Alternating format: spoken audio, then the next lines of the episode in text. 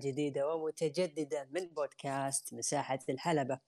بودكاست مساحة الحلبة هو بودكاست حوار يتناقش فيه بعض الأمور المهمة والمتعلقة بمجال عالم المصارعة الحرة. في حلقة هذا الأسبوع الحلقة الثالثة معكم أخوكم عبد الرحمن أبو عوف ومن الإخراج حيم العلي في حلقة هذا الأسبوع معنا ضيف مميز جدا حبيب سعيد جدا أنا بتواجدي معه. حبيبنا وليد قاي مساك الله بالخير ومبارك عليك الشهر. مساك الله بالنور أخوي عبد الرحمن. علينا وعليك إن شاء الله. آه، أنا أسعد يا عبد الرحمن بتواجدي معكم في البودكاست. وبودكاست جميل جدا حقيقة ودائما أستمتع إني وأحرص إني أسمع دائما. الله يخليك يا وليد. عاد ميزة البودكاست أو حلقة هذا الأسبوع هذا أول لقاء يعني ممكن أتحاور معه مع وليد. لم يسبق إني تحاورت معه سواء في سبيسات في تويتر لا على طول طازة البودكاست. خلاص حصرية يعني عرفت؟ حصرية نعم إيه. مضبوط. أنا والله أسعد يا عبد الرحمن حقيقة. آه، إني أظهر يعني بشباب زيكم يعني مثلك مثل آه، الباريستا طبعا وطبعا قبلكم. آه، وهلان اللي أعطيه تحية خاصة. البودكاست. الله يسعدك يا وليد. طبعا حلقة هذا الأسبوع آه راح تتكلم إن شاء الله عن آه عصر ال new era اللي أعلن تقريبا قبل خمس سنوات سبع سنوات في آه ال WWE. لكن قبل ما ندخل في الموضوع الفترة الحالية شايفك يا وليد تتكلم عن راسل مانيا كثير عكس يعني ما سبق من فترات. فوش الشيء اللي جذبك مهرجان راس المانيا هذه السنة؟ راس المانيا 38 رغم إنه يعني على كلام الناس إنه البناء ما كان ذاك الزود وفيه نفخ بشكل مبالغ فيه لمباراه بروك ليسنر ورومان رينز. طبعا شوف كلنا نعرف إن راس المانيا هو الكرنفال الجميل اللي المجتمع المصارعة طبعا. طبعا حتى لو إنك قاطع المصارعة وما تتابعها بتحرص إنك تتابع المانيا مهما كان ال card عرفت علي؟ فالمينيا أنا لما شفت ال card طبعا تقريبا قبل أسبوعين قاعد أضحك أقول ذا card رو حتى مو بعرض شهري عرفت لكن الصدمة جاءت يعني في البناء القصير هذا طلعوا بمينيا جميلة جدا. استمتعنا فيها سواء بالليلة الأولى والليله الثانية حتى الليلة الثانية علينا تحفظات فيها بس بس الليلة الأولى كانت جميلة عرفت علي؟ فأنا ما أدري كيف أقول لك بس رجعت يعني أتابع حتى العروض القديمة. في شوق خفيف للمصارعه فوافق بالشوق وقت ألمانيا فتابعت ألمانيا. كانت جميلة جدا. طبعا شفنا أوستن فينس تربلتش الأسماء القديمة مم. الجميلة هذه. وكأنها مانيا وداعية بس بشكل غير مباشر يعني. جدا جدا. يلعب وداعية كانت صراحة. يعني أوستن وتربل اتش واندرتيكر ظهروا سبحان الله كل الليلتين الليلة الاولى والثانية. ناقصهم شلون؟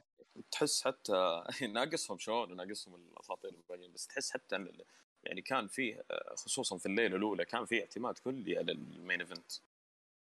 سبق يعني طبعا ظهور كودي رودز الجميل والمباراة الجميلة مع سيث رولنز بس حتى ولو آه، شفنا الاعتماد تقريبا ال main event واللي أنا بالنسبة لي أشوفه يعني في الليلة الأولى كان أجمل آه، شيء صار فيها هو ال main event وأتوقع الكثير يعني يتفق مع هذا الشيء. أنا كنت آه، معتقد إن لما لما أعلنوا ان أوستن بيكون في المانيا كنت أتوقع segment أو كم stunner وانتهينا خلاص. بس اللي انصدمت فيه أوستن مقدم مباراة فوق 12 دقيقة. هذا شيء ما يحصل يعني في الوقت ذا الفترة الزمنية بين يعني اعتزال أوستن خلينا نقول الفترة الزمنية بينها 19 سنة 19 سنة يقدر يرجع أوستن ويقدم ذا المباراه هذا شيء جميل. غير كذا. يعني فما بالك يعني بس أوستن يعني وجوده في ألمانيا آه، شيء جاذب. لكن وجوده وتقديم أداء جميل بالنسبة لي.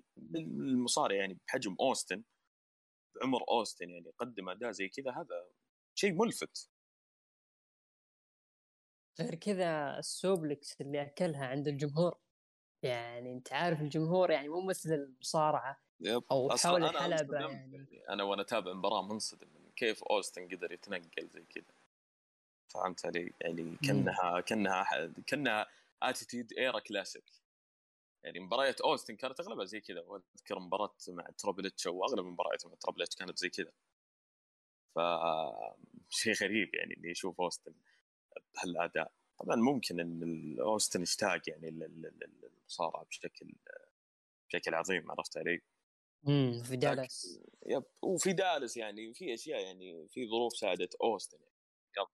ولا ترى أوستن يعني يعني خلي قراره يعني حتمي من ناحية إنه ما يرجع للمصارعة. لكن رجع وامتعنا حقيقة سواء في الليل الاولى ولا ولا الليلة الثانية يعني. إيه هو stunner حق فينس. stunner اللي فيه Botchamania. شفت ميك فولي وغافل ضحك؟ أي شفت أنا الفيديو. المشكلة ميك فولي حتى لو جاء يعني بيكون في بوتشات. يعني ما أدري ليش يضحك ميك فولي كلنا نذكر الفيلمين اللي طلع فيها 32 الوحيد اللي إيه. جاي ب gear المصارعة آه، شون مايكلز. فمستغرب حتى منهم انهم ما جو ب gear المصارعة أوستن وميك فولي بس آه صح بس شون مايكلز اللي طلع بشكل مصارع. yep.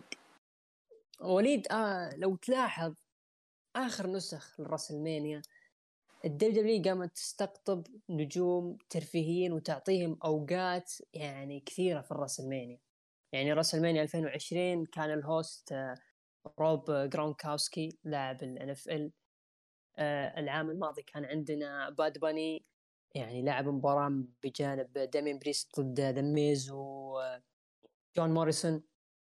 السنة هذه عندنا لوغان بول وجوني نوكسفيل صحيح إنه واحد منهم أبدع لكن بالنهاية يظل لوغان بول YouTuber. والآخر قدم مباراة كارثية يعني. هل تشوف إنه جذب نجوم الترفيه خارج عالم المصارعة الحرة ويكونون جزء من راس المانيا هل تشوف إنه قلل كثير من قيمة راس المانيا للجمهور المتعطش للمصارعة مو للترفيه؟ أو الرياضة الترفيهية خلينا نقول. هو هو مو قلل بس إن إحنا نشوف دائما إنهم دخلاء مو يعني مصارعين عرفت علي؟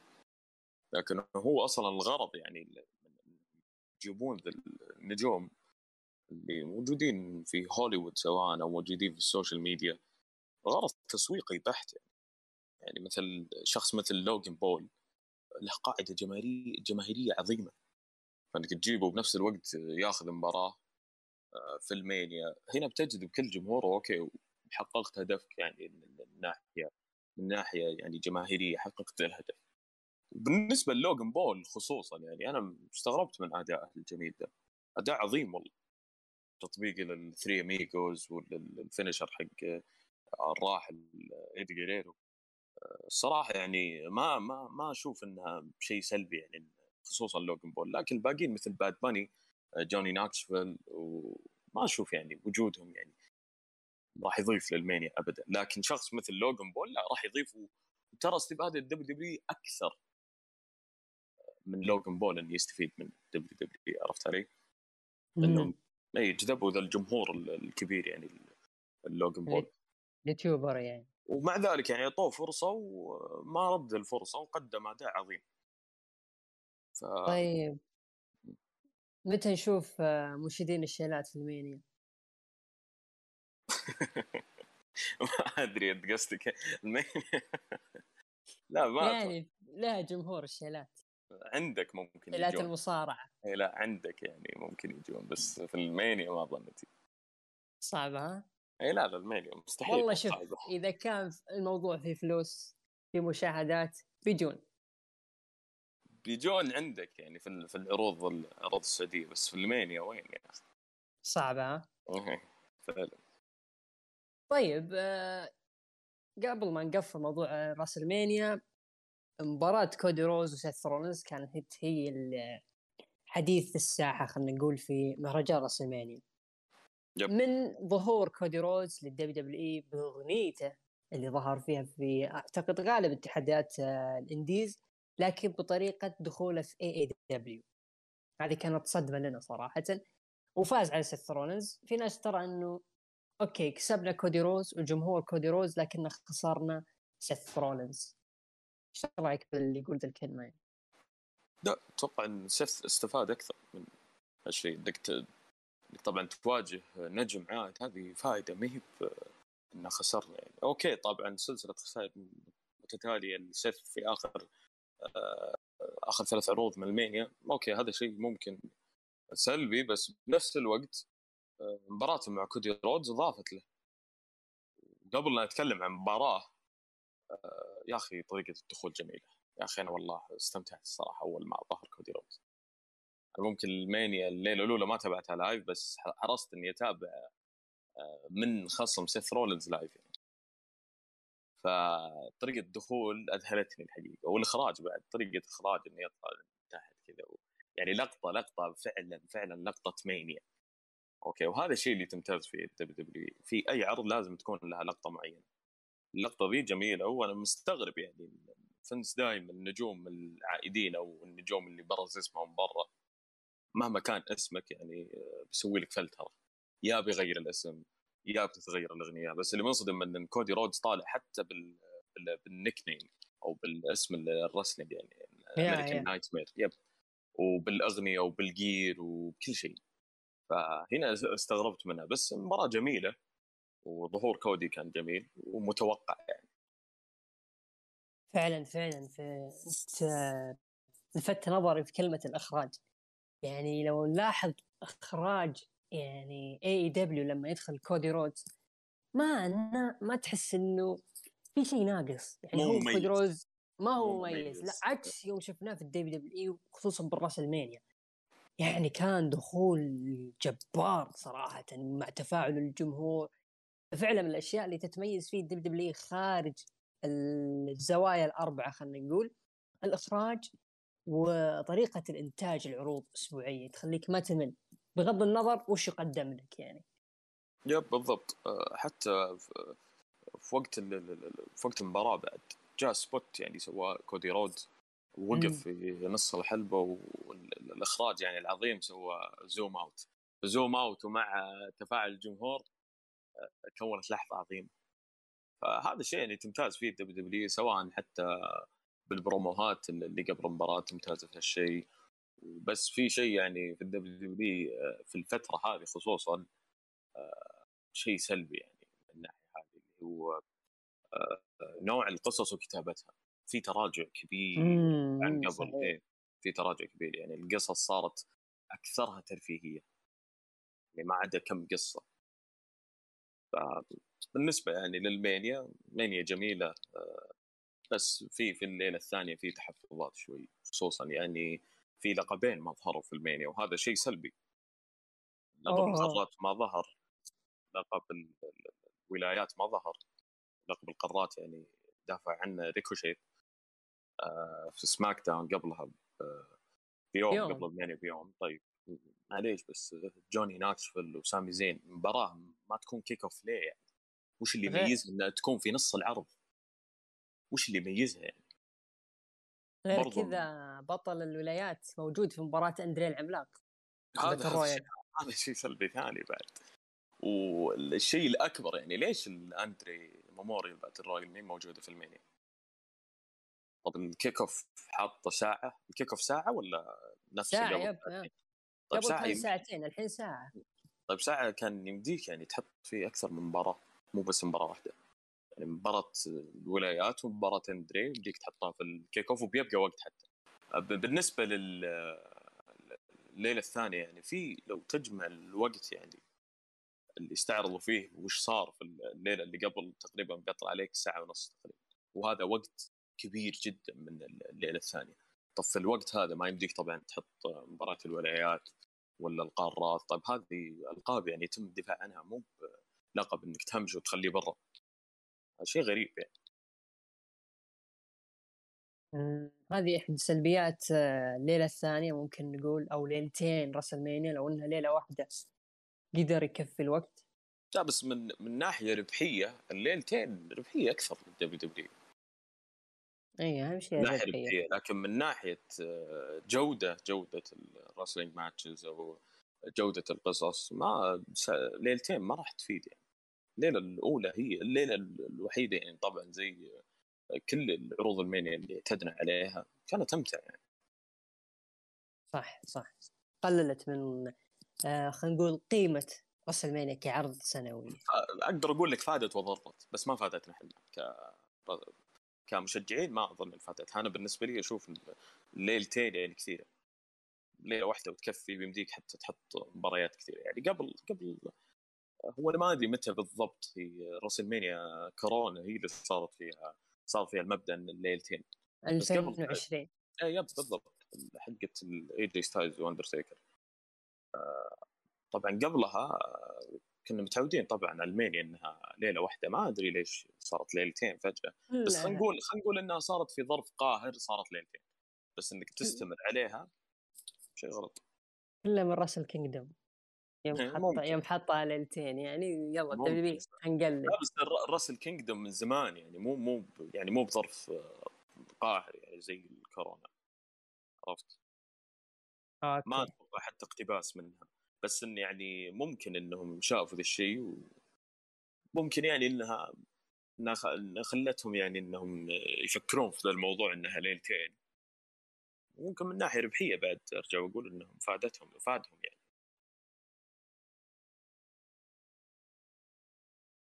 okay كان هذا حديثنا بخصوص آه، مهرجان WrestleMania ال Mania لو بنقعد نفصل فيها كثير يبي لها بودكاست كامل لحاله. فندخل الآن مباشرة على آه، موضوع الحلقة الأساسي اللي هو راح نتكلم إن شاء الله عن آه، عصر ال WWE اللي هو عصر ال New Era اللي كانت بدايته عام 2016 لما رجع شين ماكمان وصار آه، مدير عرض Raw مع ستيفاني ماكمان. ومشى الوضع تمام لين ما أعلنوا عن ان ال roster راح يتقسم من جديد ل Raw و SmackDown. و SmackDown راح يرجع آه، كعرض مباشر وراح يكون يوم الثلاثاء. كان عندنا يوم الأربعاء يعني تقريبا. سابقا كان SmackDown يوم الجمعة وكان مسجل مع بداية 2016 أو في منتصف 2016 قالوا لا راح نخليه بث مباشر راح يكون يوم الثلاثاء. أه سووا ال draft. بعدها صار في إعداد ل WWE إعداد كبير لمهرجان SummerSlam أه شفنا فيه ثلاث مباريات كانت منتظرة. أولها مباراة لقب WWE أو لقب عرض Raw الجديد اللي هو لقب الكون ال Universal. كان في تصفيات. النهائي كان بين سيث رولينز وفين بالر والمباراة الثانية كانت استكمال لعداوة السنة هذيك بين اي جي ستايلز وجون سينا. والمباراة الثالثة كانت مباراة أحلام كانت بين راندي أورتن وبروك ليسنر. كيف شايف يا وليد آه، استعدادات ال WWE لل draft و آه، خلينا نقول آه، تجهيز الجيل الجديد والعصر الجديد لمستقبل الدبليو في بداية مع عرض سمر سلام. شوف يا عبد الرحمن كبداية طبعا أفضل فكرة في 2016 كانت فكرة ال draft. الفكرة هذه أثبتت نجاحها من أول ما جت. طبعا كلنا نذكر عروض ال WW عام 2000 عام 2002 كانت آه، تتضمن نجوم من الدبليو سي دبليو نجوم من الاي سي دبليو والدبليو دبليو إف. وكان أتوقع اسم اسم اسم ال faction ذاك اللي هو التحالف ضد ال WW فبعد ما خلص سيناريو التحالف آه، نكبوا شوي. كيف كمية النجوم هذولي اللي ما يقدرون كيف يستفيد يستفيدون منها بكل آه، العرضين. فجات فكرة ال draft. كانت فكرة عظيمة يعني استغلوا فيها المواهب. اللي موجودين في Raw واللي موجودين في SmackDown وقسموا واستفادوا من مواهب أو نجوم دبليو سي دبليو ونجوم الاي سي دبليو إنها ترجع في عام 2016 شيء جميل. طبعا استمرت هي إلى تقريبا ما أدري انتهى ال draft تقريبا 2011 بس رجعت لنا بالعام 2016 ف كانت فكرة جميلة إنهم يستفيدون بكل النجوم العرضين برضو. صار في تصعيد من NXT ونتكلم عن تصعيد فين بالور بعد. وكيفن أوينز سامي زين. آه، استفادوا استفادة عظمى لنا وحتى ك WW إنهم يكتبون قصص بشكل أجمل للعرضين. وتصير في تنافس داخل ال WW. طبعا نذكر 2016 ما في كان أي منصة غير ال WW. تمام في إن جي بي دبليو آر أو إتش TNA بس ما كانت تعتلي إنها تنافس ال WW وقتها. فخلقت جو تنافسي داخل ال WW نفسه. فأنا أشوفها فكرة عظيمة. للأمانة كانت منتظرة صدق يا وليد. يعني لما نرجع نشوف عروض في 2015 كانت العروض يعني هي كويسة. باهتة شوي. مع, فت... مع فترة فيها لخبطة عرفت علي؟ أيوه بالضبط. م. فلما جاء ال draft عام 2016 وكان منتظر. آه، صار في ترتيب في أفكار ال WWE صار نعرف من هو اللي راح مستهدف في العرضين من هو اللي راح يكون الواجهه الأساسية إيش الشغل الأهم اللي راح يكون في مستقبل عروض 2016 راح نجيها خلال البودكاست. وهذا الصراحة يعني أنا أعتبرها سنة 2016 من أجمل السنوات اللي مرت على ال WWE. خلينا نقول آخر خمس عشر سنوات 2016 كانت من الأجمل. وراح نرجع إن شاء الله نستطرد آه تاريخ 2016 طبعا آه في مباراة فين بالور وسترونز فاز فين بلر أو صار أول بطل للقب الكون اللقب آه الجديد. اللقب المنكوب الكاتشب على قولة وهلان. اي والله. أي. لقب أنا كنت كنت ضد مسماه. يعني okay فكرة إنك تجيب لقب جديد أنت ما تبي ترجع لقب ال ال لقب ال WW اللي كان اسمه World Heavyweight ال Big Gold ما تبي ترجعه okay عشان ما ما يبقى شيء بسيط جدا من ال WCW في عروضك تمام. بس حتى لو بتجيب لقب جديد ما يكون اسمه WW Universal. بس ممكن تتفهم ليش كاتبين ال Universal لأن آه، طريقة إنتاجية وفكرة WW في ذاك الوقت وإلى الآن آه، صار اعتمادي على كلمة Universal. حتى لو تشوف تيكر آه، وش كان يستخدم reference أو مرجع في ال speech حقه في ال Hall of Fame دائما يستخدم ال Universe فكان هذا هذا التوجه وقتها وكان أصلا ما ما يقولون دبليو دبليو فانس وقتها وحتى حاليا WW Universe فأكبر reference أو أكبر دليل على ذا الاعتماد الكلي ان تيكر في ال speech حقه في ال Hall of Fame اللي ماخذ راحته كليا كان يرمز إلى هذا الاسم. فمن الطبيعي إنه بيكون آه، اسم اللقب Universal. بس مع ذلك أنا كنت كاره الاسم لحد الآن يعني. ذكرتني promo The Miz في عرض ال Raw. يوم قال آه، كودي رودز WW World Heavyweight belt. قاعد يعدل يا أيوه والشباب إنه هنا نسميه title. بالضبط. ف بالر للأسف في مباراة SummerSlam تعرض لإصابة اضطر من خلالها إلى تسليم اللقب. آه، في عرض ال Raw أقيمت مباراة آه، رباعية على اللقب بين سيث رولينز ضد كيفن أوينز ضد رومان رينز ضد بيج كاس.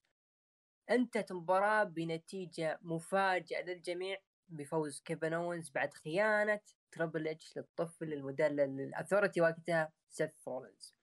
وبدأت عاد مسيرة كيفن أوينز بجانب آه، كريس جيريكو وثنائيتهم الجميلة جدا في آه، عام 2016 عرض SmackDown الواجهة كان مختلف تماما. Dean Ambrose كان بطل ال WWE وكان ما هو مقدم الفترة اللي كان مأمول منها فأضطرت ال WWE إنها تعطيه AJ Styles لقب ال WWE ودخلوا عداوة مع John Cena صارت عداوة ثلاثية في مهرجان No Mercy واحتفظ AJ Styles باللقب حتى نهاية العام. قامت عداوة جميلة جدا من العداوات اللي كانت رائعة في آه، عام 2016 اللي هي عداوة The Miz و Dolph Ziggler على لقب القارات. شفنا مباراة للتاريخ في مهرجان No Mercy career ضد آه career versus title إذا خسر Dolph Ziggler راح يعتزل أو راح يغادر WWE وكانت مباراة درامية بحتة انتهت بفوز Dolph Ziggler ويحقق لقب القارات. آه، حدثني وليد عن آه، لقب القارات أو ألقاب ال mid card وتعاملها في ال WWE في بداية العصر الجديد وما يخالفها في العصر الحالي أو في الوقت الحالي. طبعا كان التركيز على لقب القارات وقتها هو كان ثاني لقب في SmackDown بعد آه، لقب ال WWE وكان هذا التوجه الصحيح فعلا ترى لو نرجع في الزمن شوي تمام خلينا نقول مثلا نرجع مو ال Attitude خلينا ال Attitude خلينا نرجع لل Golden Era كان ثاني لقب بعد ال WWE أو ال WWF كان القارات. فالتعامل مع لقب القارات دوما كان كثاني لقب. فاستفادوا من هالناحية آه SmackDown إنه يكون عندهم لقب القارات وشفنا عداوة عظيمة بين Ziggler و Miz. اللي لأول مرة نشوف Dolph Ziggler هذه العداوة يقدم character ال face بشكل عظيم. وشفنا المباراة العظيمة اللي كانت في نيو No Mercy وبرضه حتى كتابة كتابه كتابة العداوة وقتها كانت جميلة. ولا بعد Miz من أكثر الأشخاص اللي أحبهم إذا كان في عداوة مع شخص face. يعني Miz كان مستخدم حلا مستخدم شيء يعني يوجع Dolph Ziggler فيه اللي هو ما أدري اللي إذا تذكرهم اللي كانوا يجون بال بالتيشيرت الأخضر أنا نسيت اسمهم حقيقة بس كان من ضمنهم Dolph Ziggler. اللي كانوا في عام 2006 مع ال DX؟ إي نعم أنا نسيت اسمهم كان من ضمنهم Dolph Ziggler كان اسمه Nicky. كذا. أنا ما أتذكر اسمهم بس إن استخدمهم The Miz ودخلت في الكتابه وحتى هم تدخلوا في المباراة ذيك مباراة No Mercy وشفنا مباراة عظيمة يعني طبعا. بس إن استخدام لقب القارات كان جميل. في ذاك الوقت عكس حاليا. حاليا لقب القارات مو موجود له وقت في ال Mania. لو نرجع حتى في Mania 2017 كان له وقت وكان مو يتنافس عليه واحد ولا اثنين كانوا يتنافسون عليه أربعة ثلاثة. يعني ضرت يعني الالقاب ال mid card يعني زي ما قلت كان تعاملها تعامل main eventer بحت في عروض ال WWE لأنها تبين لك مستقبل ال WWE للجيل الجديد أو يعني اللي ما ياخذ وقته في العروض الرئيسية يقدر ياخذ فترته مع لقب القارات ويبدع. يا رجل كان كان لقب القارات كان كان تقام مباريات main event في SmackDown على لقب القارات. فحتى حتى في مد... لما دافع عنه Ricochet في SmackDown قبل ال Mania ما كان حتى ال main event أتوقع. هي في نص العرض بعد. ومع ذلك ف... قدم مباراة أفضل يعني. اي جميلة. بس ليش أنا ما أدري وش السبب إنه ما يستفيدون بهذا الشيء؟ ما يستفيدون من لقب القارات. زي قبل. قبل كانت الأربع ألقاب كلها يستفاد منها. ال WWE الولايات ال Universal القارات. وكان حتى بنائها بادي من SummerSlam لو نرجع شوي خلينا نشوف طيب مباراة مباراة ال Universal بدت من SummerSlam وبدأ أصلا أول ظهور ال Universal من SummerSlam آه ال Intercontinental Miz ضد آه Apollo Crews قبل ما تبدأ قبل ما تبدأ عداوته مع مع Dolph Ziggler. برضو حتى ولادة ال tag team الجديد اللي هو Sheamus و Cesaro كانت من ال SummerSlam يعني شوف كيف البناء كان. إحنا نتكلم عن SummerSlam 2019 2016 عفوا لو نقارنها الحين بأكبر عرض اللي هو راسل Mania كيف كان بناء يا عبد الرحمن؟ راسل Mania ذا السنة كيف كان؟ إيه ضعيف عطني عدا... عطني عداوه لها خمس شهور بنائها أو عداوه لها ثلاث شهور ما في ما في ما في إلا إيه. لو كذا بنربطها Bianca و Becky بس ما. Bianca و Bayley خذوا break خصوصا عرض الراسل Mania يبغى له أقل شيء أقل شيء عداوة يتم بناءها لها ثلاث شهور. ويكون ال- ال checkpoint للعداوه الجديدة هو في الراسل Mania عرفت؟ أو تكون استكماله آه عرض ال Raw يعني تم بناء برون سترومان كوحش قادم لل WWE كان مسيطر تماما على ال jobbers آه تماما حتى دخل بعداوة مع سامي زين. آه كانت حلوة صراحة ولو إنه كانت سكواش لكن قدم برون سترومان بشكل وحش قوي. نفس الوقت قدمت سامي زين كنجم محبوب منتظر. أه قبل نهاية السنة تحديدا في فترة أه لعبة أو التجهيز والإعلان للعبة دبليو دبليو إي 2 كي. 17 صار في إعلان لبروك ليزنر اللي كان بطل الغلاف وقتها ضد بطل الطلب المسبق اللي كان هو جولدبرغ في الفيديو أعلن بروك ليزنر تحديه ضد جولدبرغ وقال يا برو يا جولدبرغ أنت ال next.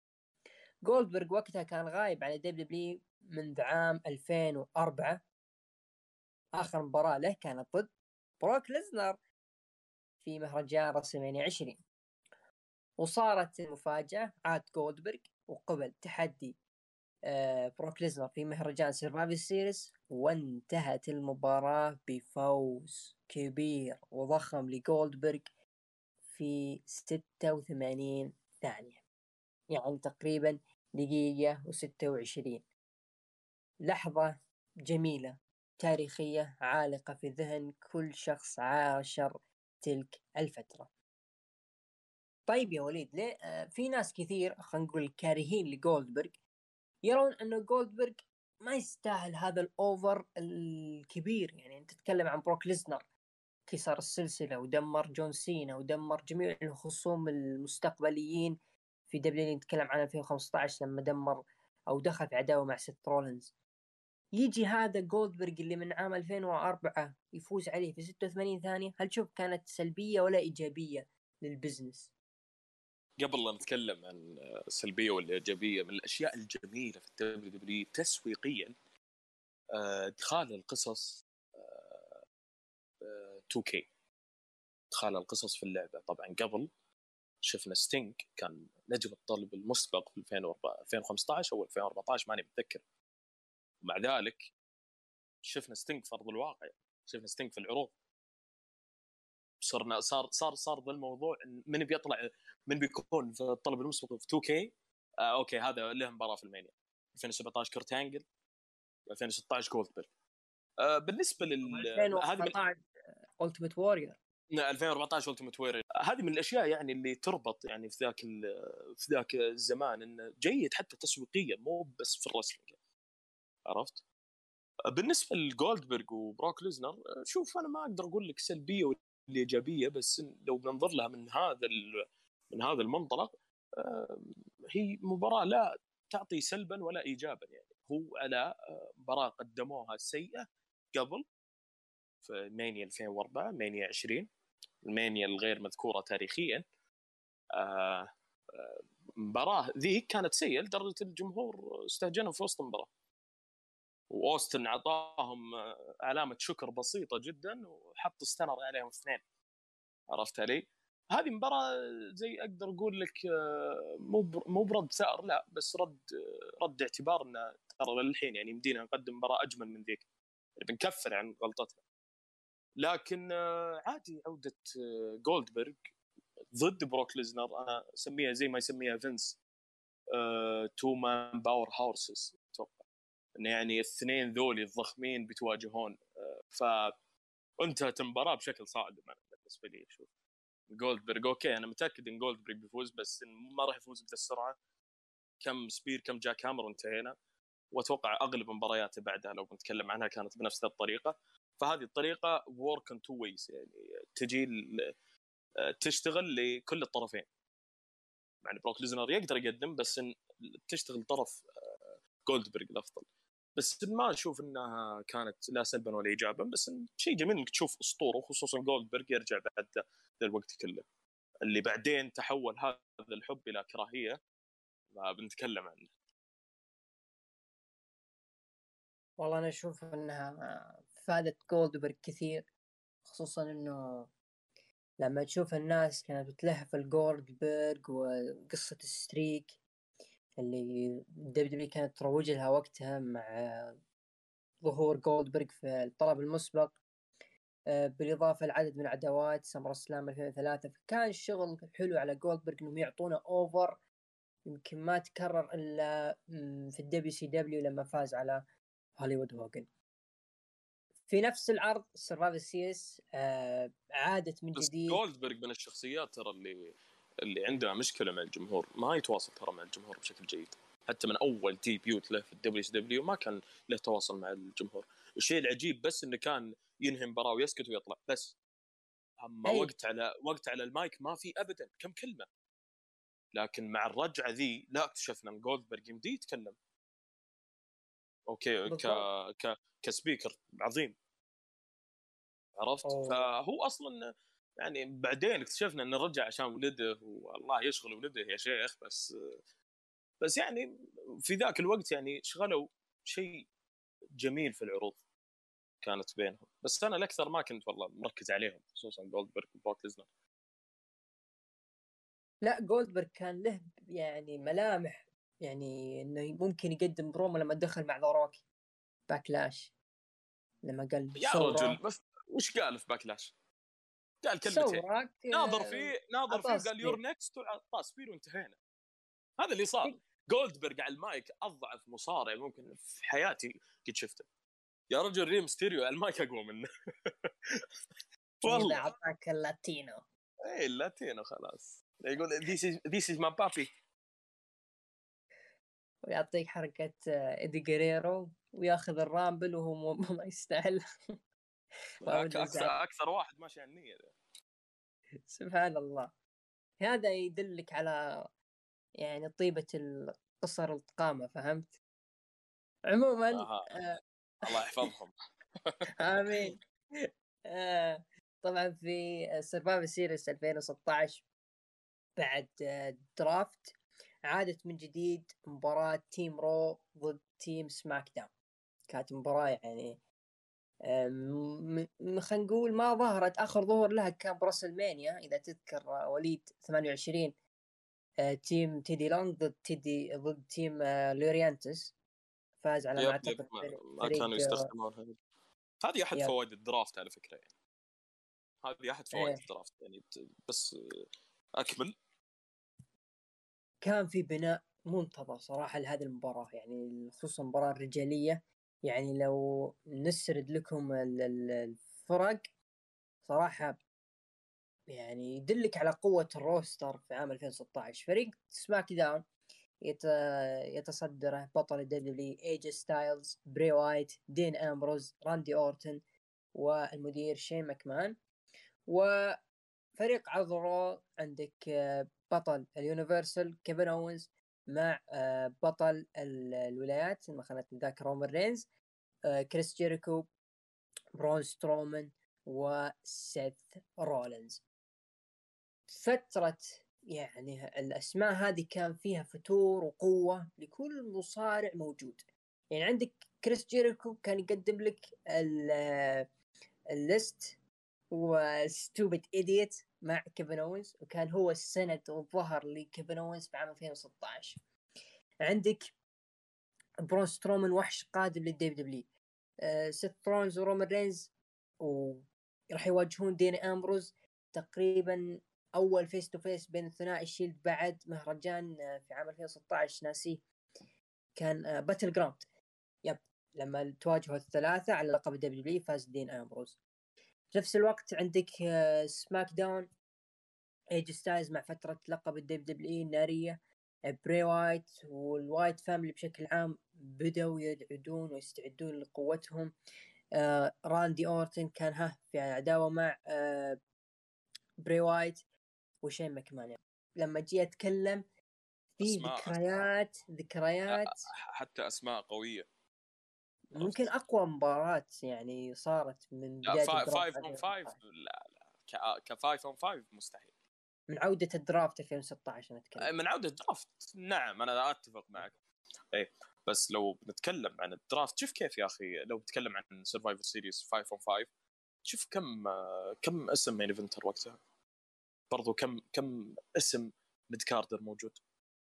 كل آه، حاملين اللقب موجودين. اي جي ستايلز موجود. بري وايت دين امبروز راندي اورتن ال commissioner شين سيث رولنز رومان رينز كيفن اونز اللي كان مع ال universal كريس جيريكو كان مع الولايات كلهم موجودين ما عدا ذا ميز اللي كان ما كان ضد سامي زين وكان يدافع عن الانتر كونتيننتال بس لو بنتكلم حتى يا أخي أعطوهم وقتهم يعني مباراة 5 on 5 تستاهل يعني وقت كثير من العرض. يعني معطينهم قرابة الساعة 52 دقيقة. 52 دقيقة نعم. إي بس برضو حتى لو بنرجع يعني على البناء ترى عظيم. يعني لو تذكر سماك داون اللي إي لما ظهروا كلهم فجاء كريس جيريكو قال who's this stupid idiot تكلم عن جيمس ايلزورث اللي ما أدري لحد الآن وش علاقته في في الموضوع ذاك وما أدري لا آه، كان إيه. سند آه، دين امبروز كان بجانب دين امبروز وقتها إيه إيه صح بس إيه هذه. هذه صارت في عرض رو يعني لما اجتمعوا ال roster كامل وصار بينهم حارش كل واحد يعني فرد عضلاته في المايك خصوصا كريس جيريكو كان بطل بالضبط. ال bro كريس جيريكو أصلا 2016 الجزء الثاني من 2016 كان هو هو اللي- هو سبب مشاهدتي للعروض. بس برضو يعني شوف كم كمية ال main eventers في في المباراة هذه قدموا لنا مباراة عظيمة فيها سبوتات. أعظم. إي جميلة يعني يعني عودة قوية لل لل traditional 5 on 5 اللي كانت مستمرة في الدبليو دبليو من بداية ال draft 2002 فحتى العرض كان العرض كان جميل بسبة المباراة. مباراة team رو team سماك داون وبرضه لو بنرجع يعني على استغلالهم الكل آه، شخص موجود في ال آه، في ال في, ال في العروض آه، سووا team رو ضد team سماك داون women's وسووا برضو team رو وteam سماك داون ك tag teams وسووا traditional 5 on 5 فهذه حتى استفادوا من كل شيء حتى ال tag team ما همشوهم السرفايفر سيريز الأخير صار زي كذا. ما. أتوقع ما أتوقع. لا ما صار كذا ف- ابدا. كان عبارة عن فقط لقب النساء ولقب. الدبليو دبليو فقط. خلاص. في ال traditional 5 on 5 ما في. ف أخليك. تحك جلدك يا وليد. آه اللي هو؟ آخر سماك داون قبل سرفايفر سيريس كانوا مجتمعين جميع الأعضاء من شين مكمان إلى اي جي ستايلز وعاد اندرتيكر وأعطاهم النظرة وانتهى العرض. أوه كيف نسيتها؟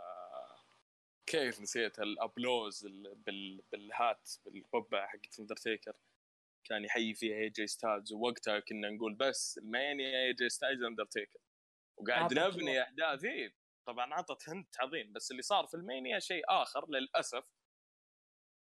فلا. كعرض سرفايفر سيريز في 2016 من العروض أصلا اللي اللي تقول okay هذا العرض برجع اتابعه عرض أيقوني أنا أشوفه رغم إن ترى يعني. لو نراجع كل كل المباريات ما, ما راح نلقى إلا ثلاثة بس. ثلاث مباريات يعني هي اللي تستحق المشاهدة. أولها ال five on five ثانيها ميز ضد سامي زين ثالثها اللي هو ال main event نقفل آه، 2016 آه، وليد مشكلة بيغص من ذا الشيء لكن كان شيء موجود يعني في عام 2016 اللي هي ثورة النساء. طبعا بدأت مع مهرجان رسمين 32 آه لما أعلن نهاية لقب ال divas وصار لقب ال women's بعد آه خلينا نقول سمر سلام لما بعرض رو كذا لما احتفلت شا- ساشا بانكس بح- بحصولها على اللقب أعلنت إنه في هيل إن ا سيل راح تقام مباراة بينها ضد شارلوت راح تكون داخل قفص الجحيم. هيل إن ا سيل طبعا فازت فيها شارلوت. أيضا حدث ثاني صار في نهاية السنة في عرض رو بلوك رودبلوك مباراة بين ساشا بانكس وشارلوت كانت iron man match تقريبا ما خانتني الذاكرة مدتها 60 دقيقة خلني أتأكد بس. لا لا yep اللي ف رودبلوك الأول مرة. آه. 60 دقيقة. يا 30 دقيقة معلش 30 دقيقة أوه. انتهت بفوز. شارلوت فلير. للأمانة هذه أفضل مباراة بين الثنتين كعداوة ثورة النساء يا وليد قبل ما نختم لأن فيها تبعات كثيرة. هل تشوف كان لها يعني دبدبي أعطتها أكبر من حجمها ولا هي كان عبارة عن تغيير؟ دام إنه ال roster في تغيير خلنا نغير فئة النساء بدال ال- خلنا نقول آه، فئة ال divas اللي كانت في عصر ال PG اللي كانت مقرفة تماما. والله ممكن أصدمك بس كانت فئة ال divas كانت اجمل الحقيقة. بس آه، رمضان رمضان أنت إيه تمام. بس شوف أنا ما ما ماني مهتم ال women's evolution. كنت أصلا من محاربينه في تويتر وقتها. بس آه، مع ذلك يعني لازم نشيد بأداء الفور هورس وومن طبعا هو لازم أي شيء يسوونه الجيل الحالي تقليدا للجيل اللي قبل. وهذا يكمن الفشل التام هذا الشيء. إنك ما تقدر تطلع تطلع بأفكارك أنت المنفردة. عرفت علي؟ بس أنا ما كنت يعني مهتم الحقيقة فيهم بشكل مكثف وبشكل واسع لا ابدا. بس آه كان كانوا يقدمون مباريات عظيمة حق الغالي يعني. مباريات جميلة خصوصا شارلوت و و شارلوت وبرضو ساشا بانكس. أه وأتوقع أخذوا main event رو وقتها. وهنا كان بداية الداء هذا وبداية وباء ال women's revolution اللي انتشر. إلى أنهم تصدروا الراسلمانيا لو نبي نختصر عام 2016 وصلنا لنهايتها إيش ممكن نقدر نختصر عام 2016 وكيف تعبرها يا وليد؟ النيو بلد تجديد عام في بدايته كان كارثي ولكن بمجرد ما رنت فكرة ال draft في عقل الداهية. فينسنت كينيدي مكمان ظهرنا بنهاية ل 2016 عظيمة جدا. ندخل الآن مباشرة لعام 2017 بداية مع مهرجان رويال رامبل كان في أكثر من حدث. آه، بداية مع رومان رينز مباراته مع كيفن اونز طبعا شفنا تدخل من بروك براون سترومن عفوا وكبر اللقمه شوي الرجال سبب خسارته لقب اليونيفرسال. لكن المفاجأة إنه رومان رينز دخل بمباراة الرامبل بالرقم 30 وهذا تسبب بغضب عارم في جماهير دبليو دبليو إي اذكر هذيك الفترة. لكن فرق جديد أو فرق صار في مهرجان ال Rumble فوز راندي أورتن بالمباراة. بعدها نروح على مهرجان Elimination آه، Chamber صارت مباراة على لقب ال WWE انتهت المباراة بفوز كبير وضخم لبراي وايت في لحظة لا تنسى أبدا. كان راندي أورتن عضو في Wyatt Family. انقلب عليه وراح يواجه في مهرجان WrestleMania 33 لقب في آه، مهرجان Wrestle أو Fastlane. لقب الكون. آه، بطل جولدبرغ تحدى كيفن اونز على اللقب في Fastlane. قبلها بأسبوع كيفن اونز قلب على كريس جيريكو وفي المهرجان خسر اللقب من جولدبرغ. آه هذا كان آه بناء راسلمانيا 33 كيف شايف يا وليد المهرجان؟ وأبرز لحظة في البناء هذا كامل. تقريبا أقدر أقول آخر مانيا كان بناء فيها عظيم.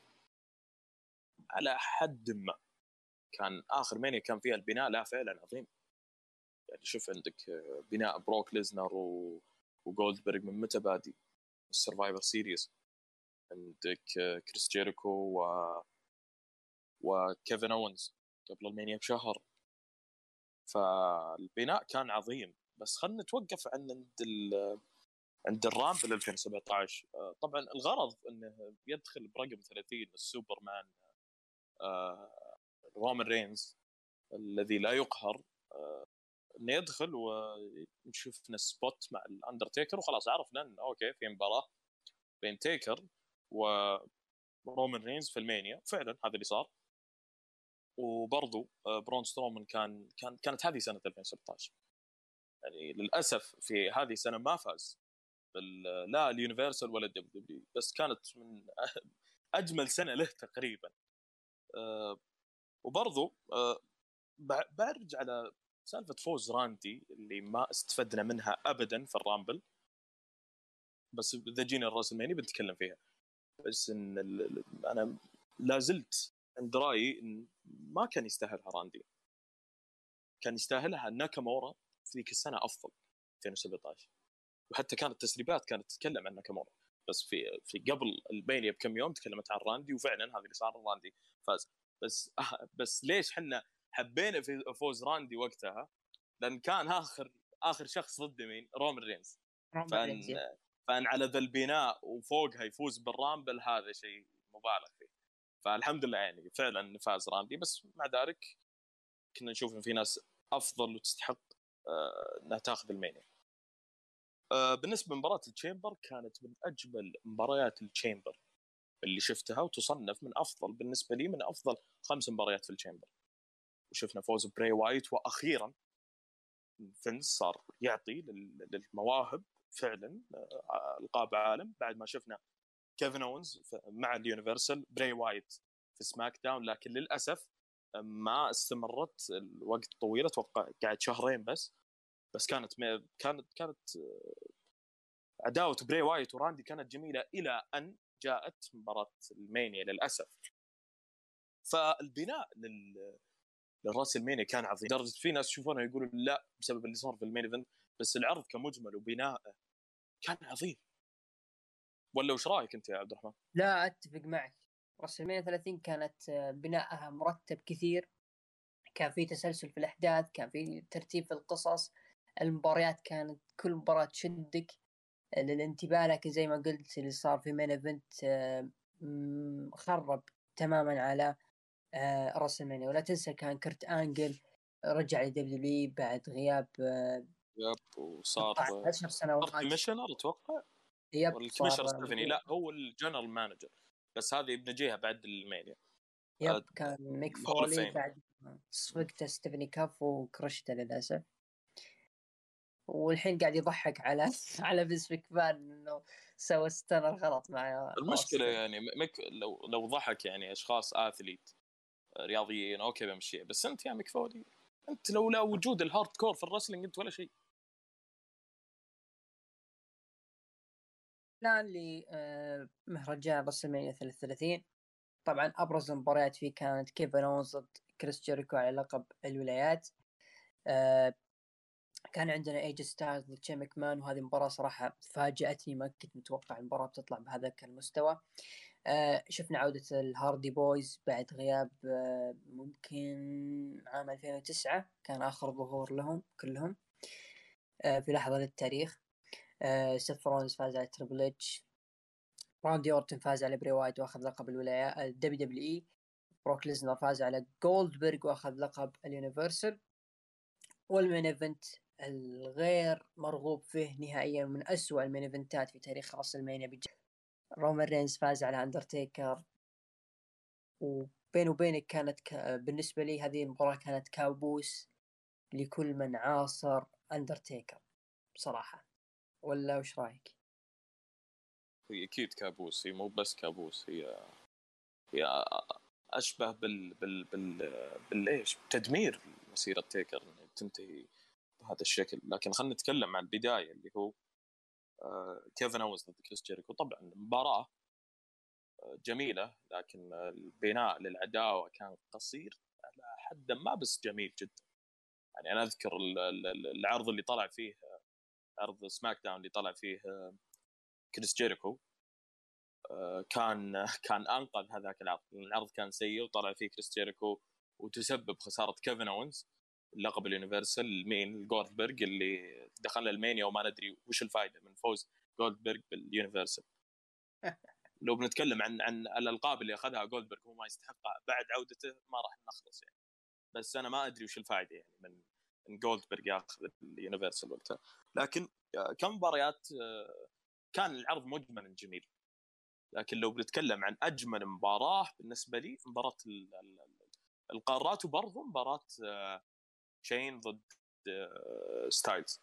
والله عظيم يا أخي شين ما يقدم لك إلا مباراة في السنة وتطلع جميلة جدا. وبنتكلم عن خيبة الأمل في مباراة آه، راندي وبراي وايت. يعني أنا كنت ضد الفكرة آه، اللي قدمت فيها إنه إنه يطلع في ال screen كذا ديدان تمشي ومدري إيش. هذه هي اللي فقدت آه، فقدنا المتعة في المباراة. حتى هي لخبطتنا وراندي طلع بعدها وتكلم إنها كانت تلخبط ذا ال mind games اللي ما أدري من وين جايبينها من أي فيلم رخيص. ف أما الآن نجي عند ال main event الكارثي اللي كان استنادا عليه whose yard is this يعني من من يمتلك هذه الأرض أو من يمتلك هذه الساحة؟ آه، بين تيكر ورومان رينز. طبعا أرجع وأقول مشكلة الجيل الحالي ما يبني له يعني فكرة ويستقل فيها هو لا ابدا يرجع الأفكار اللي قبل فطالع لنا رومان رينز بفكرة this is my yard اللي كانت التيكر ال badass. فهذا كان اسم العداوة بنفسها فحتى لو تذكر بداية المباراة تيكر كان يطلع رومان برا ويقول this yard مرتين اي ذيس از ماي يارد and still my yard وآخر شيء استلم رومان صدق.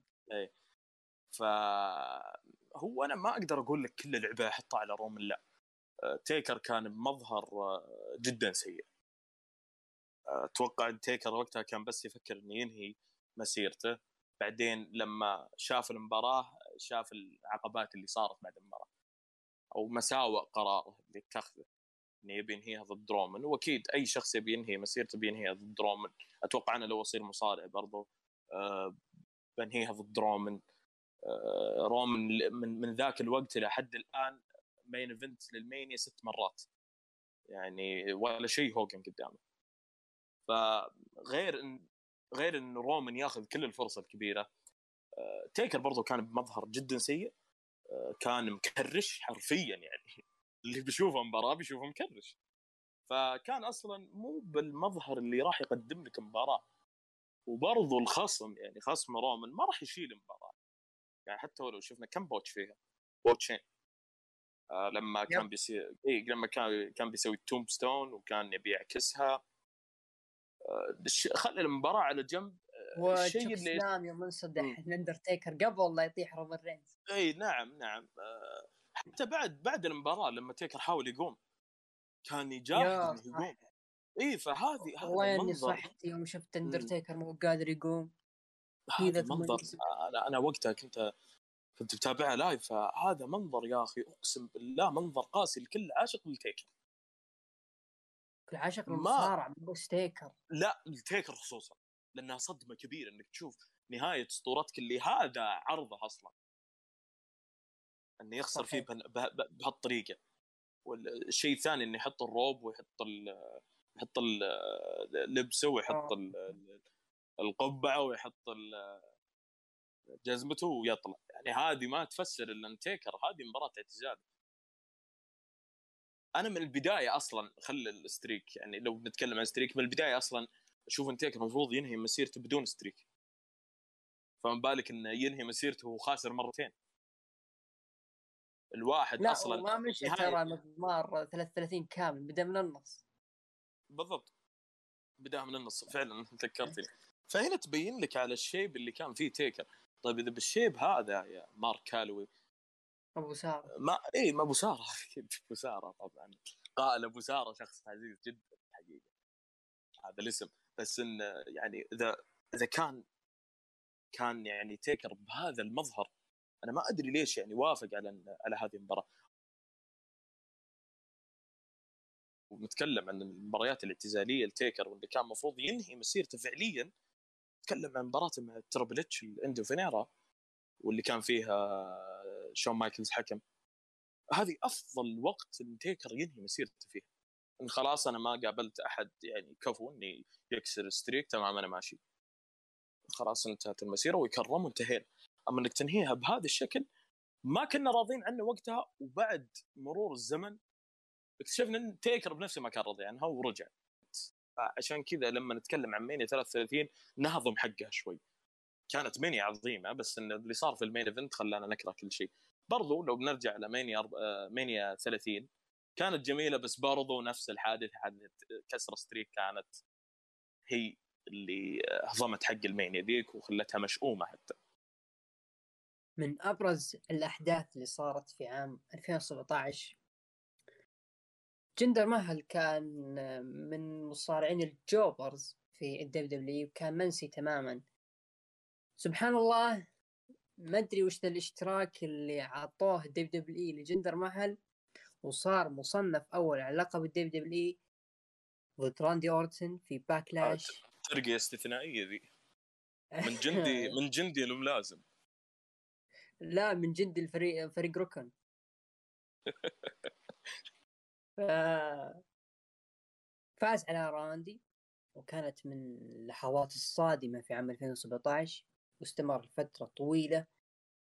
آه كان فيه بناء لخصم آه جندر مهل كان منتظر للأمانة اللي هو شينسكي ناكامورا.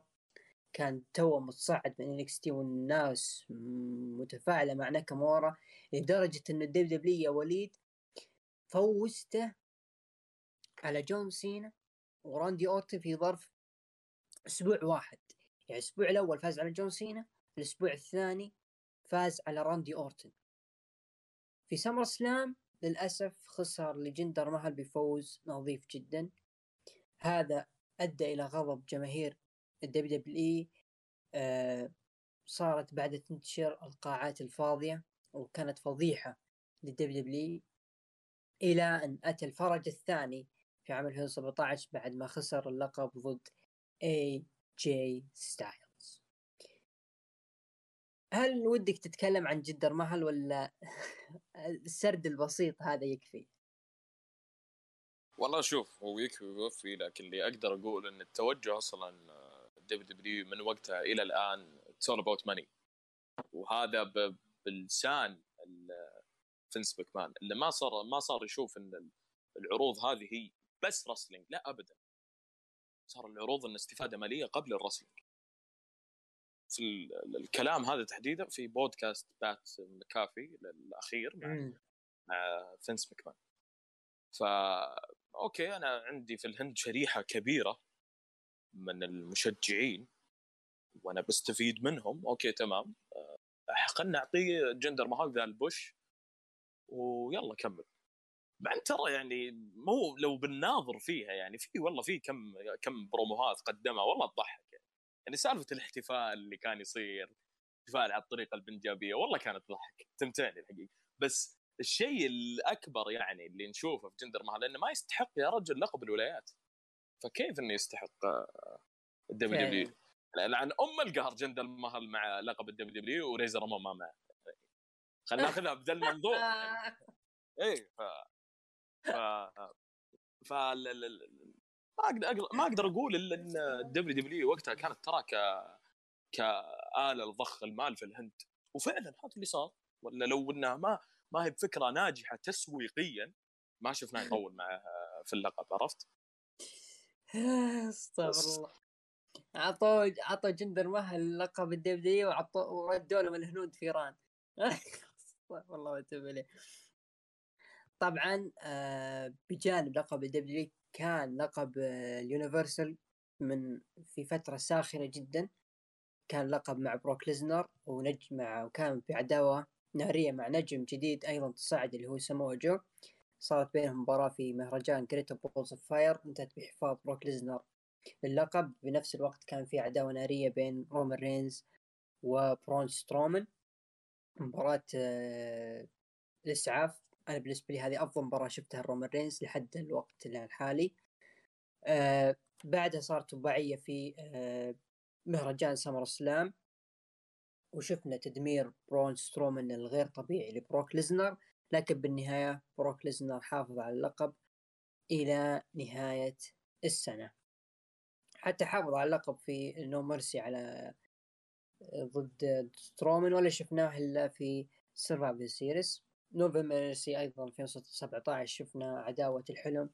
جون سينا ضد رومان رينز انتهت لصالح رومان رينز. هذا تقريبا أبرز أبرز شيء صار خلال عام 2017 رأيك بالعداوة الرباعية وتسليط الضوء في مهرجان أو عرض Raw للقب ال Universal؟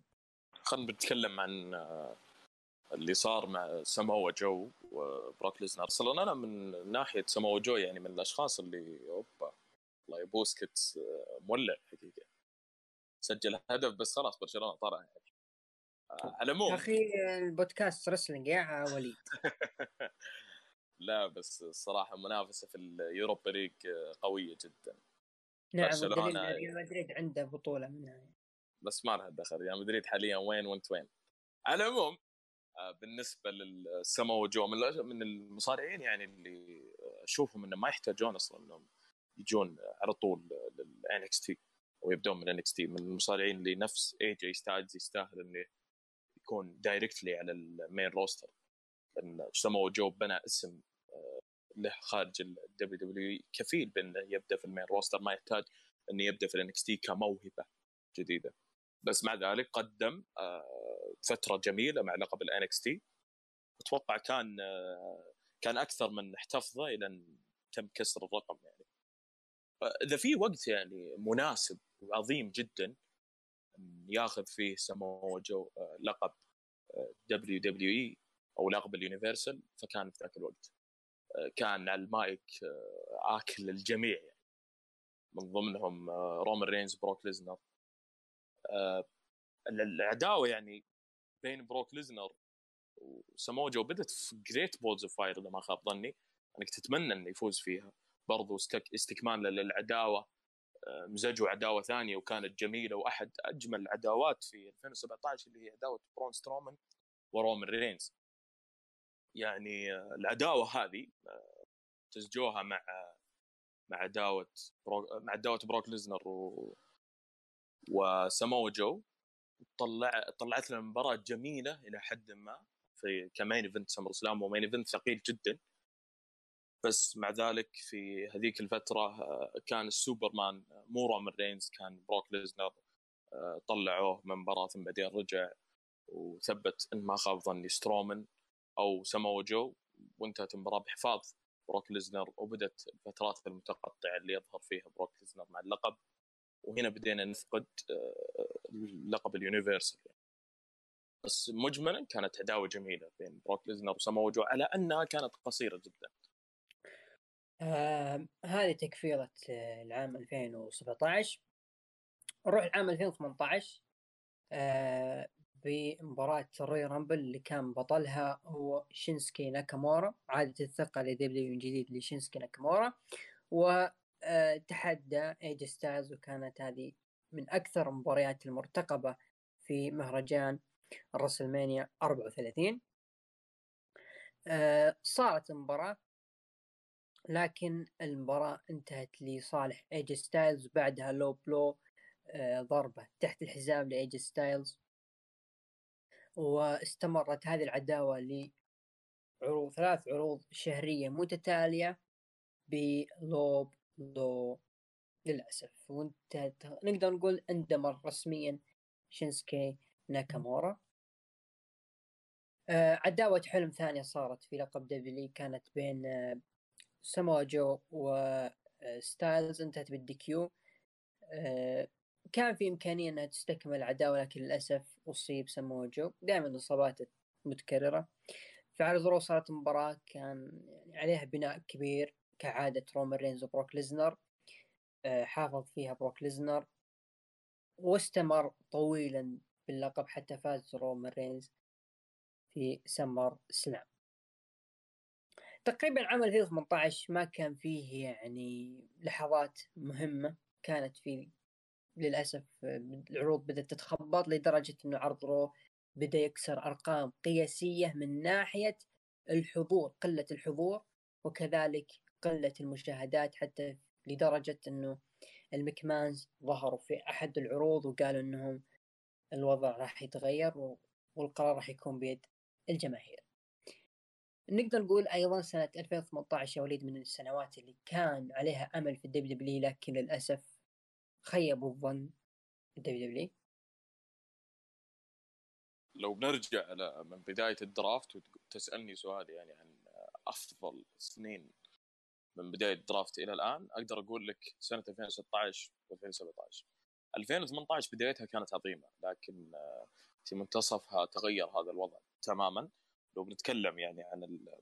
عن بداية عام 2018 بطل ال Rumble كان شينسكي ناكامورا واللي المفروض يكون قبلها بسنة آه، بداية راندي أورتن.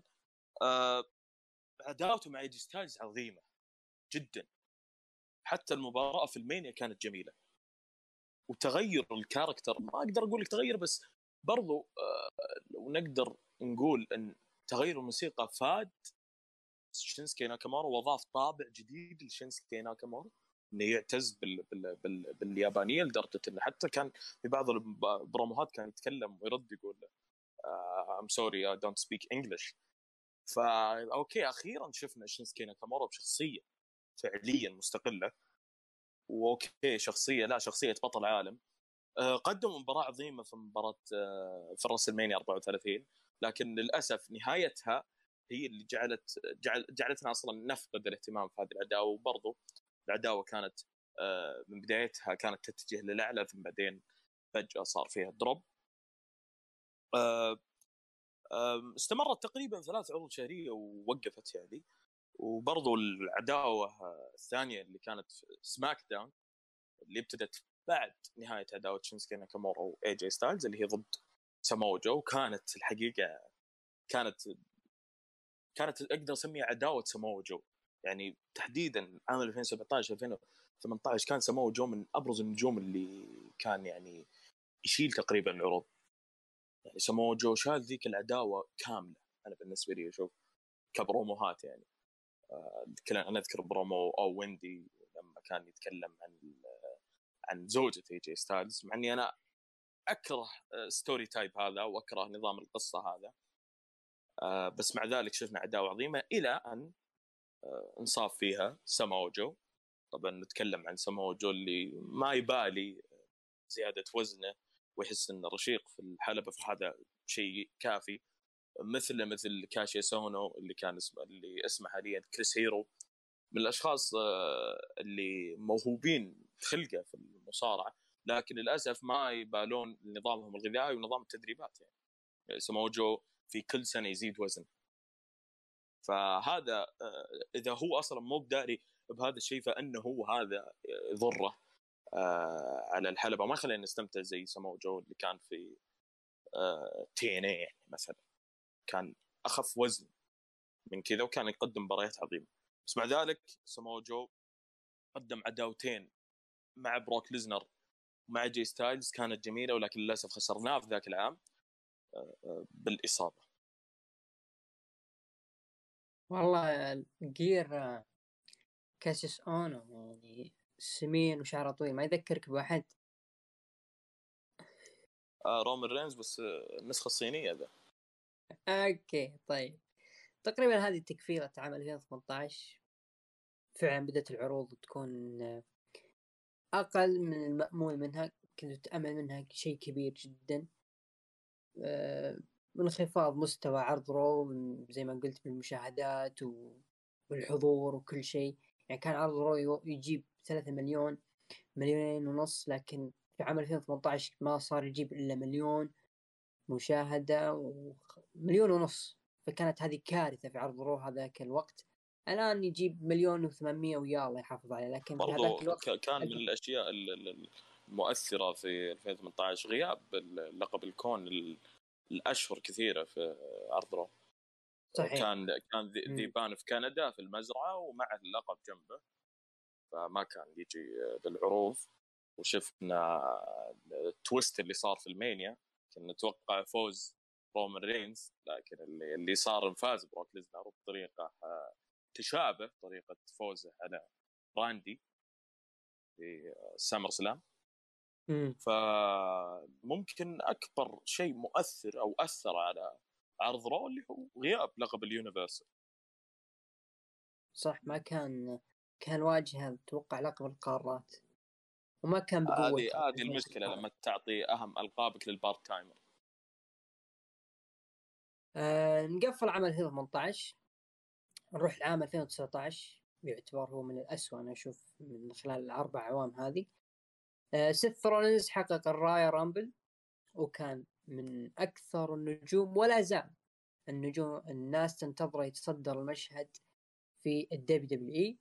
واجه آه بروك ليزنر في WrestleMania 35 وكان عندنا قصة ثانية صراحة من أجمل القصص في عام 2019 آه، كوفي كينغستون وصراع على فرص لقب العالم. إلى أن حصل عليها وراح يواجه بطل ال W في ذاك الوقت دانيال براين. WrestleMania 35 كانت تاريخية لأنه الحدث الرئيسي كان مباراة ثلاثية على ألقاب نساء Raw SmackDown اللي راح تفوز راح تاخذ كل شيء. ال W كرروها بالحرف الواحد في هذه السنة مع رومان رينز وبروك ليزنر. كان في للأمانة شغل محترم جدا في WrestleMania 35 كان فيه مباريات مباراتين أحلام. عندك آه، درو ماكنتاير ورومان رينز وراندي أورتن وإي جي ستايلز لكن ما طلعت بذاك الشكل المأمول منه. آه، كان عندنا أيضا ال Fiend بري... آه، مو بال Fiend ال Demon دافع لقب القارات ضد بوبي لاشلي. WrestleMania 35 آه، طبعا آه، سيث رولينز فاز بلقب الكون على بروك ليزنر.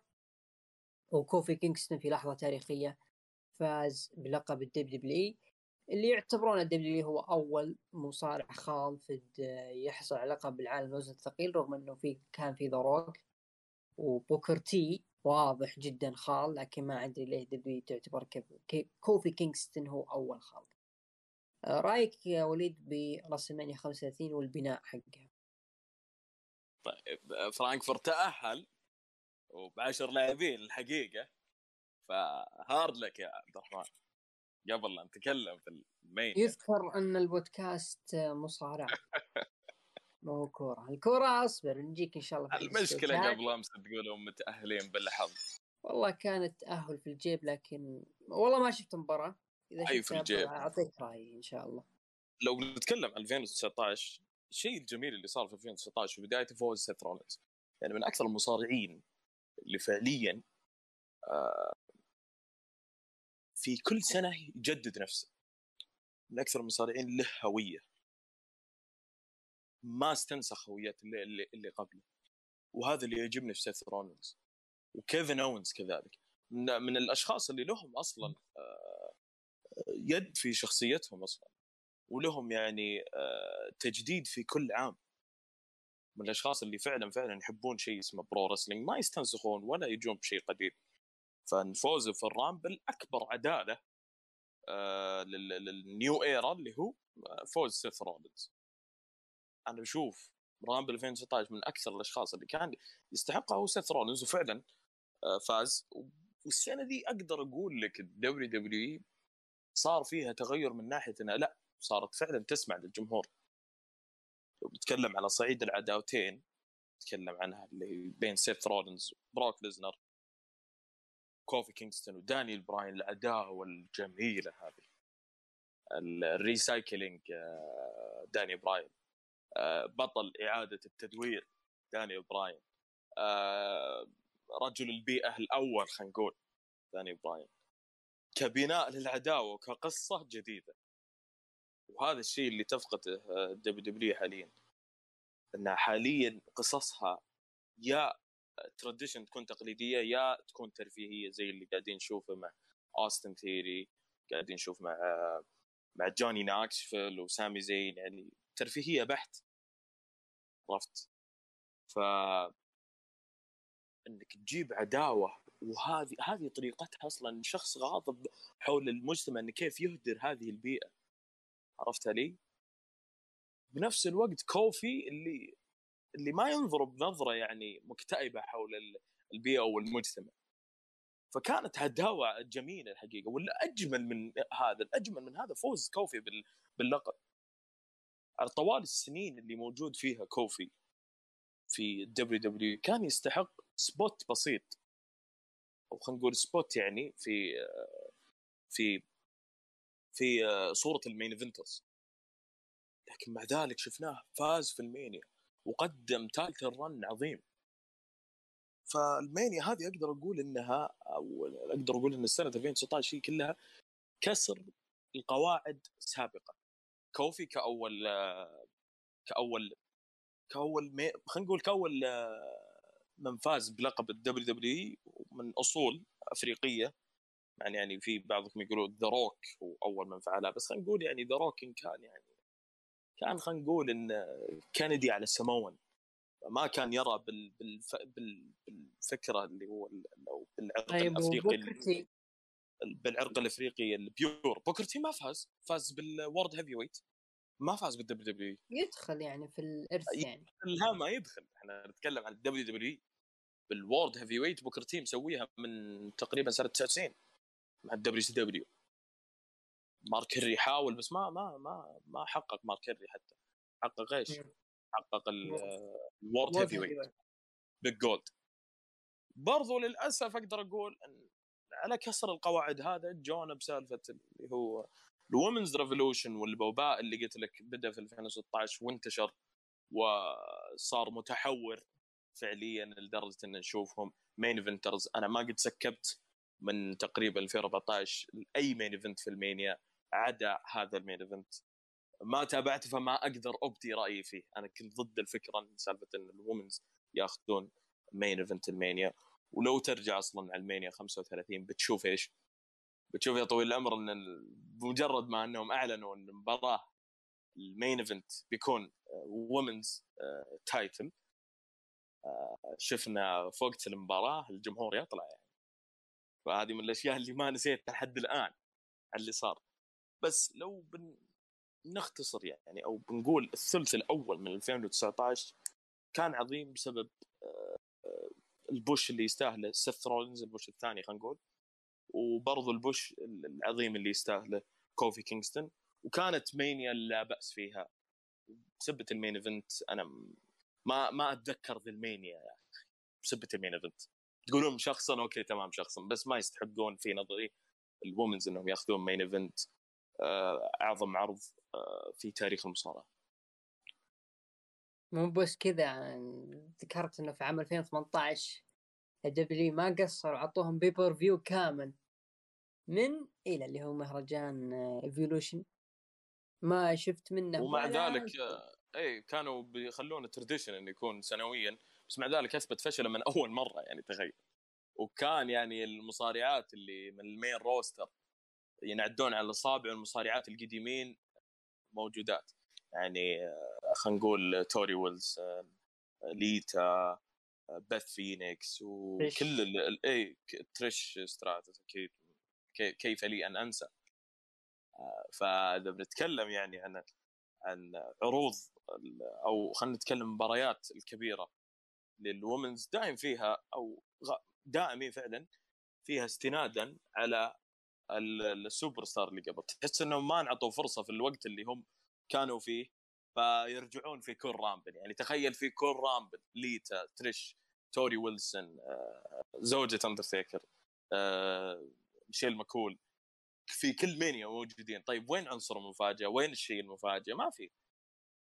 أوكي في ال main في ال main roster للرجال برضو في استنادا على كم أسطورة وال Mania هذه السنة كان في استنادا على الاسطوره ستيف أوستن برضو خروج آه، ظهور فينس.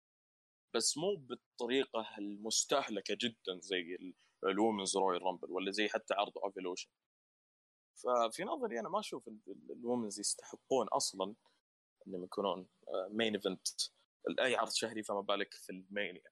طبعا عام 2019 مثل مثل عام 2018 ما كان فيه قصص تجذب المشاهدين قدمت ال W واحد من أسوأ العروض اللي هو Stomping Ground سيث رولز ما كان له أي دور كبطل ال Universal حتى جاء الإنقاذ اللي هو ذا فيند لكن ما نقدر نتكلم عن ذا فيند لأنه خذ لقب اليونيفرسال وانتهى سريعا للأسف في عام 2000 انتهى أمام عيني.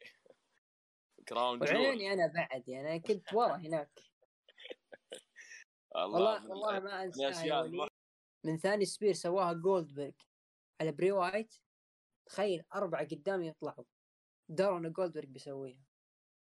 يعني في اسمع في دايم مصطلح تستخدمه إحنا في ال pro wrestling اللي هو اندفن أو يندفن.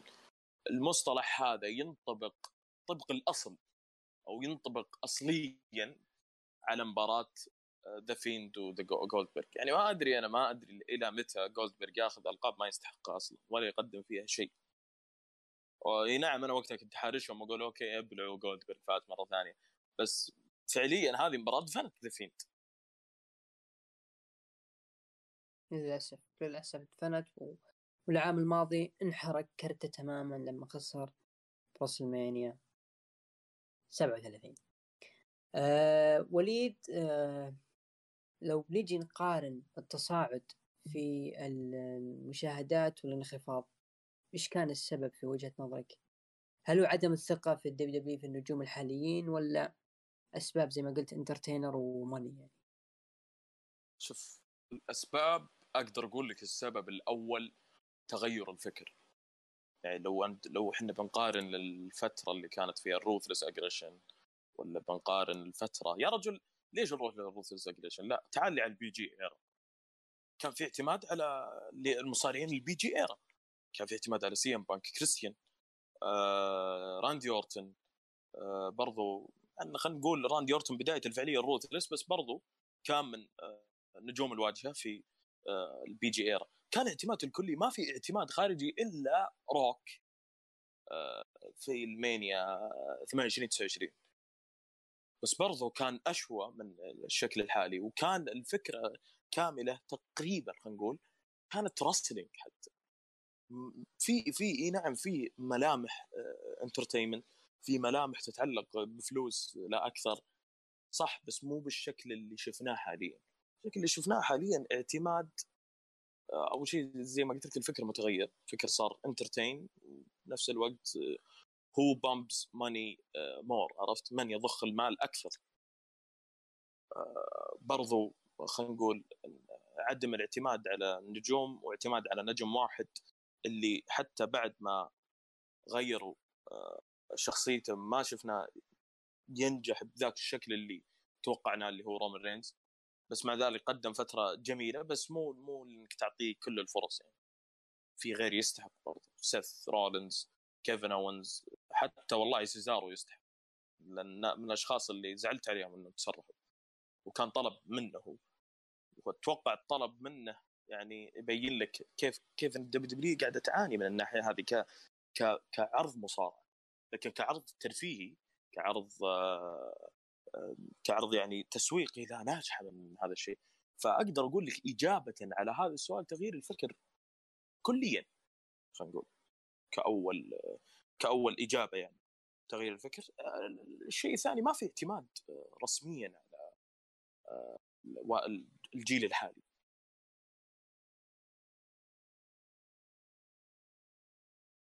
طبعا طبعا main event main event ال Mania الجاي محروق من الآن. إي يعني هنا هنا إي هنا دليل على الضعف. دليل على ما في ابتكار. دليل على إنك أنت حاليا توجه رسالة ما في أي اعتماد على الجيل الحالي. إذا بتجيب لي مصارع في في الأربعينيات ومشغول أصلا في هوليوود ترجع لي يلبس الجير آه، آخر مرة شفناه ما أدري متى. okay تعال نحط واجهتنا عشان نقنع آه، المشاهدين إنها عشان نقنع المشاهدين إنه okay هذا الواجهة الأبدي. لا يا أخي. غير كذا طيب يا وليد. انت مقتنع. أنت مقتنع؟ okay إن هذا واجهتك. طيب عادي ما في مشكلة. حط خصمه من خصم النجوم الحاليين. يعني ليش ما نشوف رومان رينز ضد سيث رولينز؟ ليش؟ طيب okay أنت مستمر. طيب ليش ما نشوف رومان رينز؟ جلده سيث أفحمه. هذا خطر على رومان رينز بعدوه. فعلا. درو ماكنتاير خطر على رومان رينز بعدوه. وولتر أو جانثر خطر على رومان رينز بعدوه. يعني شوف الآن في تمطيط ناكامورا لأنهم عارفين إنه ما راح يقدر يجاري رومان رينز على المايك. بيصير في تمطيط. كودي رودز آه راح نحطه مع رومان رينز اثنين. مو مرة على المايك. شخصيات وبينبطح بينبطح كودي الناس متحمسين لهم خصوصا شبيحة رومان وشبيحة الإليت اللي قاعدين يشوفون دبليو دبليو حاليا. فالله يعين يعني لنا راح نستمر بمشاهدة رومان رينز إلى الأبد. يعني الحين ننتظر الأجل سوبر سوبرمان دبليو دبليو إي انتسبيدد يونيفرسال هيفي ويت شامبيون ما أدري أنا إلى متى يعني. افنجر يعني مارفل كله. إيه كل دي سي وكل حاجة يا رجل. هولك على ثور على إلى ما النهايه آه، توني سوبرانو الجيل الحالي ما أدري. يعني. ما أدري بالنسبة بالنسبة لرومان يعني ما أدري بإمكانهم يستغلون. طيب إذا okay تبي واجهة حط درو ماكنتاير سيث رولينز آه، رومان رينز main event مانيا 38 والله بالنسبة لي أفضل من إني أشوف روك. على حبي وتقديري وعشقي الروك آه، ما أبي أشوفه يرجع بهذه الطريقة يا أخي. طيب وليد آه، يعني ما شاء الله حوارنا استمر تقريبا ساعة ونص وزيادة. جدا مستمتع وجدا سعيد بتواجدي معك ونورتنا صراحة في البودكاست من أجمل الحلقات صراحة اللي قدمتها. آه، أي كلمة ختامية وليد؟ والله شوف يا عبد الرحمن من أجمل الحلقات اللي برضو أنا طلعت فيها. آه، نقاش أكثر من ما أنه آه، حلقة في البودكاست. استمتعت جدا الشرف لي. وسعيد آه، حقيقة بتسجيل هذه الحلقة. آه، حلقة جميلة الحقيقة. وكلمات أخيرة آه، say goodbye to the bad guy وإلى اللقاء. شكرا لك وليد. شكرا لكم أحبتي المستمعين على حسن استماعكم وإنصاتكم اعذرونا إذا حصل منا تقصير. نراكم إن شاء الله في حلقة قادمة من بودكاست مساحة الحلبة. كان معكم محدثكم عبد الرحمن أبو عوف ومن الإخراج تحيم العلي. إلى اللقاء.